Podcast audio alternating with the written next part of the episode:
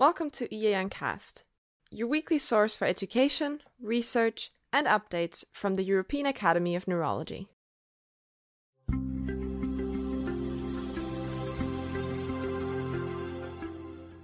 Hello, everybody, and welcome to our weekly EAN podcast. My name is Barbara Tettenborn. I'm the editor in chief of e-learning, and on my side for today's podcast is Professor Thomas Berger, who is the chair of the scientific committee of the European Academy of Neurology. Since 2018, he is professor of neurology and chair of the Department of Neurology at the Medical University of Vienna in Austria, and very well known from previous podcasts uh, to everybody who listens uh, regularly to our podcast. So, hello and very welcome, Thomas. Hi, Barbara. Very nice also to be on the other side. So, this time I'm interviewed rather than moderating. yeah, it's a harder part, I think.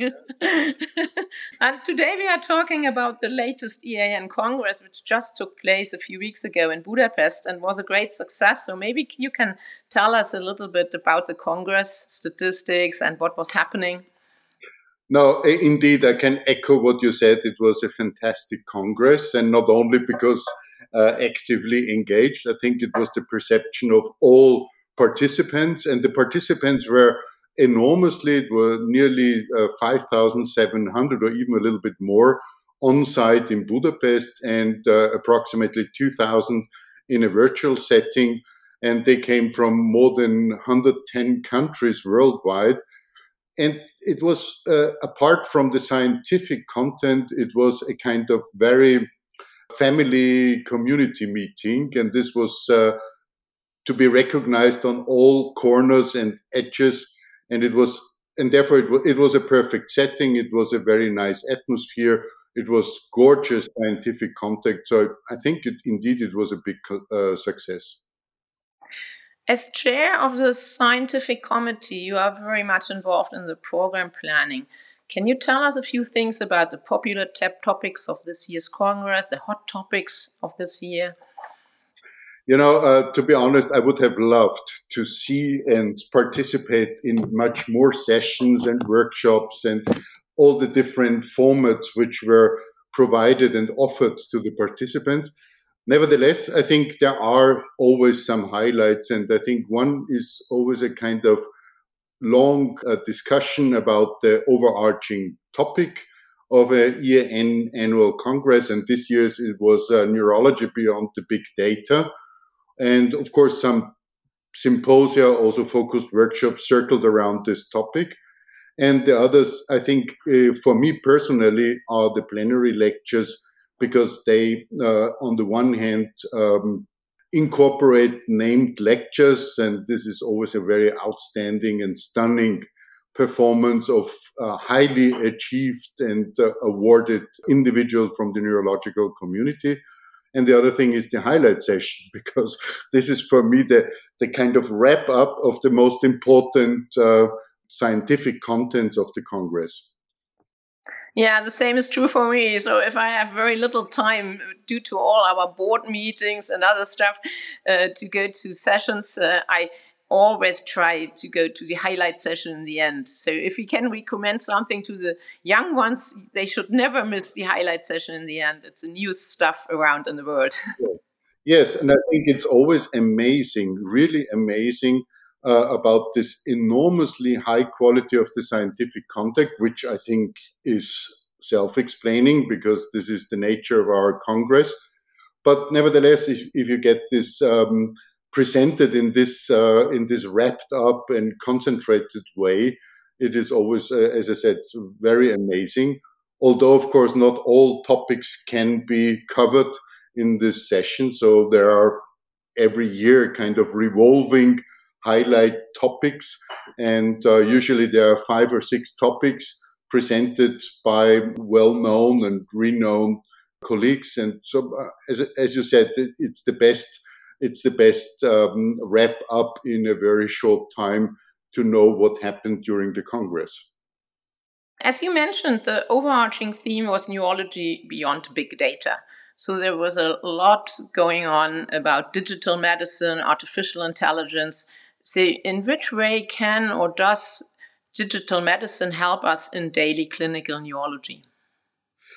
Yeah, that's probably not that easy to uh, to answer or respond to because I think we are, although it's um, urged on uh, every site and everywhere, I think we're on the beginning of a road because the one issue is that I think the the data generation is already there, and we all generate data: clinical, electrophysiological, MRI data, genetic data, whatever but uh, the next step is to integrate those data to, let's say, a more holistic view. And I think this is the utmost goal of digitalization because it's not the electronic archive of data we are collecting because this is already available. It is more the, as I said, the integration in this holistic view. And at the end of the day, we should bring together probably parallel worlds which are already uh, in time in terms of uh, data generated, and to find out probably individualized solutions uh, for our patients, individualized profiles, individualized therapies, which is not an academic exercise. It should be, of course, implemented in our routine work. And um, I think the utmost importance of this is not only the aim of bringing those parallel worlds together in terms of integration, but it should also enable us to spare time again for our core business, which means patient management. And I think that should be one of the utmost goals of digitalization in neurology up in the next years. Yeah, so nobody should be afraid of uh, digitalization uh, of medicine or artificial intelligence. I heard a lot of people talking, yeah, is that really good for the future? But I also believe strongly that this is an advantage for our future management of patients. No, I completely agree. And I think the anxiety or the, the, the, the hesitancy is probably on several levels. Of course, one is a, a big issue uh, because we are the treasurers of the data of our patients. And I think that's something we need to communicate much better to avoid, uh, of course, that patients or individuals, not necessarily patients, individuals really feel comfortable that their data, individual data, are handled with care and protected. On the other hand, of course, the digitalization, as I said, always uh, is associated with the fear that this causes more workload than we have already. And I think, therefore, again, communication and probably also education is needed to, to communicate this utmost goal that it should be an ease in handling the patients and not in a increased workload. Are there any subspecialties within neurology which profit especially from the use of digital medicine? You know, from my uh, gut feeling, I would say no, because I think it tackles all of us, be it in terms of, let's say, uh, clinicians, because we are collecting data all day long in a routine patient care management anyway. Then, of course, there are lab data, imaging data, functional data, whatever data are used. And this regards more or less all specialities or all topics of disorders in neurology. So I don't think that there is a specific priority for the one or other disease or disease group. I think it um, it, it, it is a matter of all of us, uh, regardless which kind of focused interest we have, and therefore we also need to engage everybody. And I think um, this is also uh, a bit met already by EAN. We, as you probably know, we have introduced and implemented a task force on teleneurology, which is, of course, not only remote monitoring of patients, but also tackles uh, the issue of digitalization. And of, this is kind of um, overarching matter for all neurological disorders or also for all people, be it in the research, be it in the clinical routine, be it in the neuropathology, be it in the neuroimaging. So it, it, it matters all of us. Yeah, I strongly believe the same way. It is just trying to uh, get the point for everybody. you know that digitalization is nothing to get around. You have to do it. You have to involve yourself, and you have to commit yourself if you want to uh, get into the future of neurology. Of course, there was also a focus on brain health according to the brain health mission of the European Academy of Neurology. So, what was going on in that regard? Yeah, I think, uh, and uh, we have reported already, or we have chatted already in this uh, podcast series about the brain health and the brain health mission. And uh, uh, this has been launched a bit more than a year ago. And therefore, it was, I think, um, uh, clear that EAN and especially the board members who are kind of ambassadors of this strategy and mission concentrated also on this topic during the Budapest Congress. And there have been, uh, and I think this is also part of this mission. It's not an EAN exclusive, splendid isolation activity. It is a, as I think everybody can imagine, that brain health is not a pure neurology uh, issue. It also, um, of course, um, includes uh, psychiatry, it uh, includes other specialities, other interest groups. And therefore, there were a couple of uh, meetings, uh, let's say informal meeting or informative meetings, for example, with the uh, president of the American Academy of Neurology, with the president of the World Federation of Neurology. We had TV studio uh, meetings and discussions, and therefore promoting uh, brain health mission primarily among the neurologists, of course, because it's also important to make everybody aware of this of this mission and strategy. On the other hand, of course, several sessions, scientific sessions, but also sessions in the scientific theater were dedicated to the topic of brain health. And last but not least, of course, I think together with the growing number of partner organizations within the brain health mission, it was also, of course, highlighted that there is the broader the spectrum of partners and the broader the fundament uh, of uh, interested groups, the better it is. And I think one of the key uh, partners is, of course, also the uh, patient organization, the European Federation of Neurological Associations, because, of course, all this we are doing is, at least in part, including uh, matters of patients. However, we also need to recognize that brain health is not only the absence of neurological disorders, or also not only the prevention of neurological disorders by identifying risk factors, it also matters the brain health over our lifespan. And but nevertheless, I think uh, patient organizations, and especially our main partner, EFNA, is of utmost importance for this mission.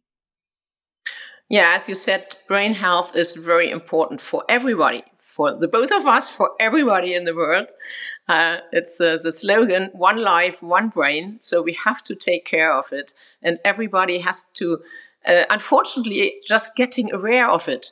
It's a pity that it hasn't been done before, but at least now we really make a lot of effort uh, to tell everybody that brain health is the most important issue if we want to grow older uh, with pride. yeah, I think you know. I think the interesting part is uh, is that we take it for granted, and I think this is the reason why we neglected it in a certain way because we take it for granted that no, no, probably not everyone, but most of us use their brain in a daily base or hourly base. but I think it's also good to focus on kind of aha experiences. For example, that I think in the post industrialized societies like in Europe, brain health is one of our capitals. And there was one person I remember uh, who said that um, the intellectual capital is our oil uh, in Europe. And I think this is completely true. And we need to take care of it. Uh, and this means right from the beginning, interuterine and throughout our lifespan. Yeah, yeah very right. There was also a lot done during the Congress regarding sustainability. So we used uh, reusable materials for the booth and the new hut Uh, we had reduced print materials, pre ordered Congress bags uh, made from materials from previous Congresses. Uh, there was uh, public transport provided with access uh, to participants for all public transport throughout uh, Budapest. so I think there's also in that regard a lot done by the European Academy of Neurology. I personally had the impression that the young European neurologists are a very active group, eager to learn, acquire knowledge, uh, and of course, they were very happy to be able to meet in person again on a regular basis and have their networking events, which sometimes even leads to lifelong personal friendships, as I myself remember for my first congresses. So, what was your personal highlight of the congress? Yeah, as I already mentioned, I think at the beginning, I think the atmosphere reflected exactly what you said. So um, uh, there was a huge number of young neurologists attending the Congress, which I think mirrors the fact that uh, from our individual members, the young neurologists are the largest number. So we, EAN is not only a young organization in terms of years, it's also a young organization regarding its members.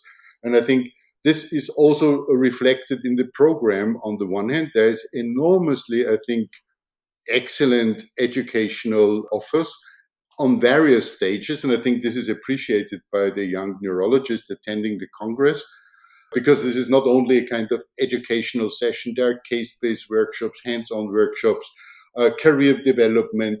There was, uh, for example, also the, the leadership program was launched during the Congress.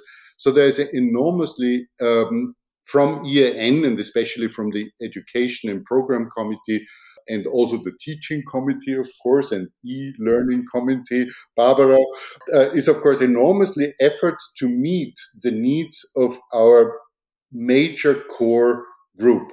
And uh, this was also, as I said, mirrored in the atmosphere. So you had the feeling that even coming from a, a huge variety of countries, uh, I had the impression that they quickly got engaged. Um, they probably, and it could you could feel this, uh, build up friendships based on these meetings. Um, they were hanging around uh, in this nice outside area.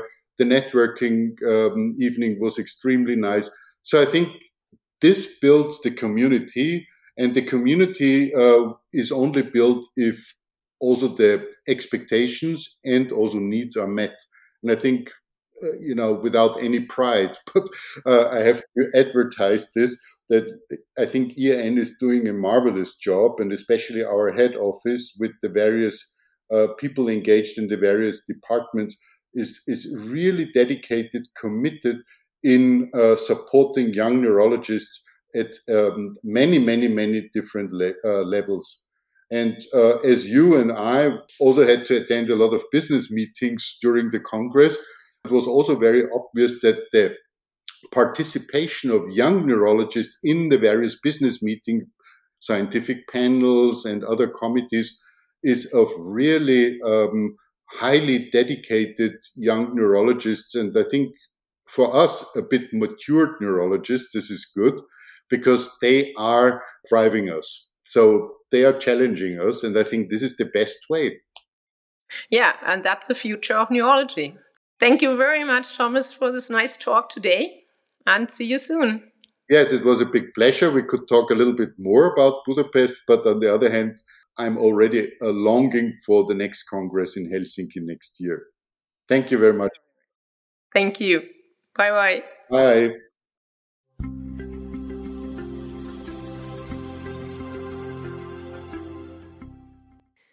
This has been EAN Cast Weekly Neurology. Thank you for listening. Be sure to follow us on Apple Podcasts, Spotify, or your preferred podcatcher for weekly updates from the European Academy of Neurology.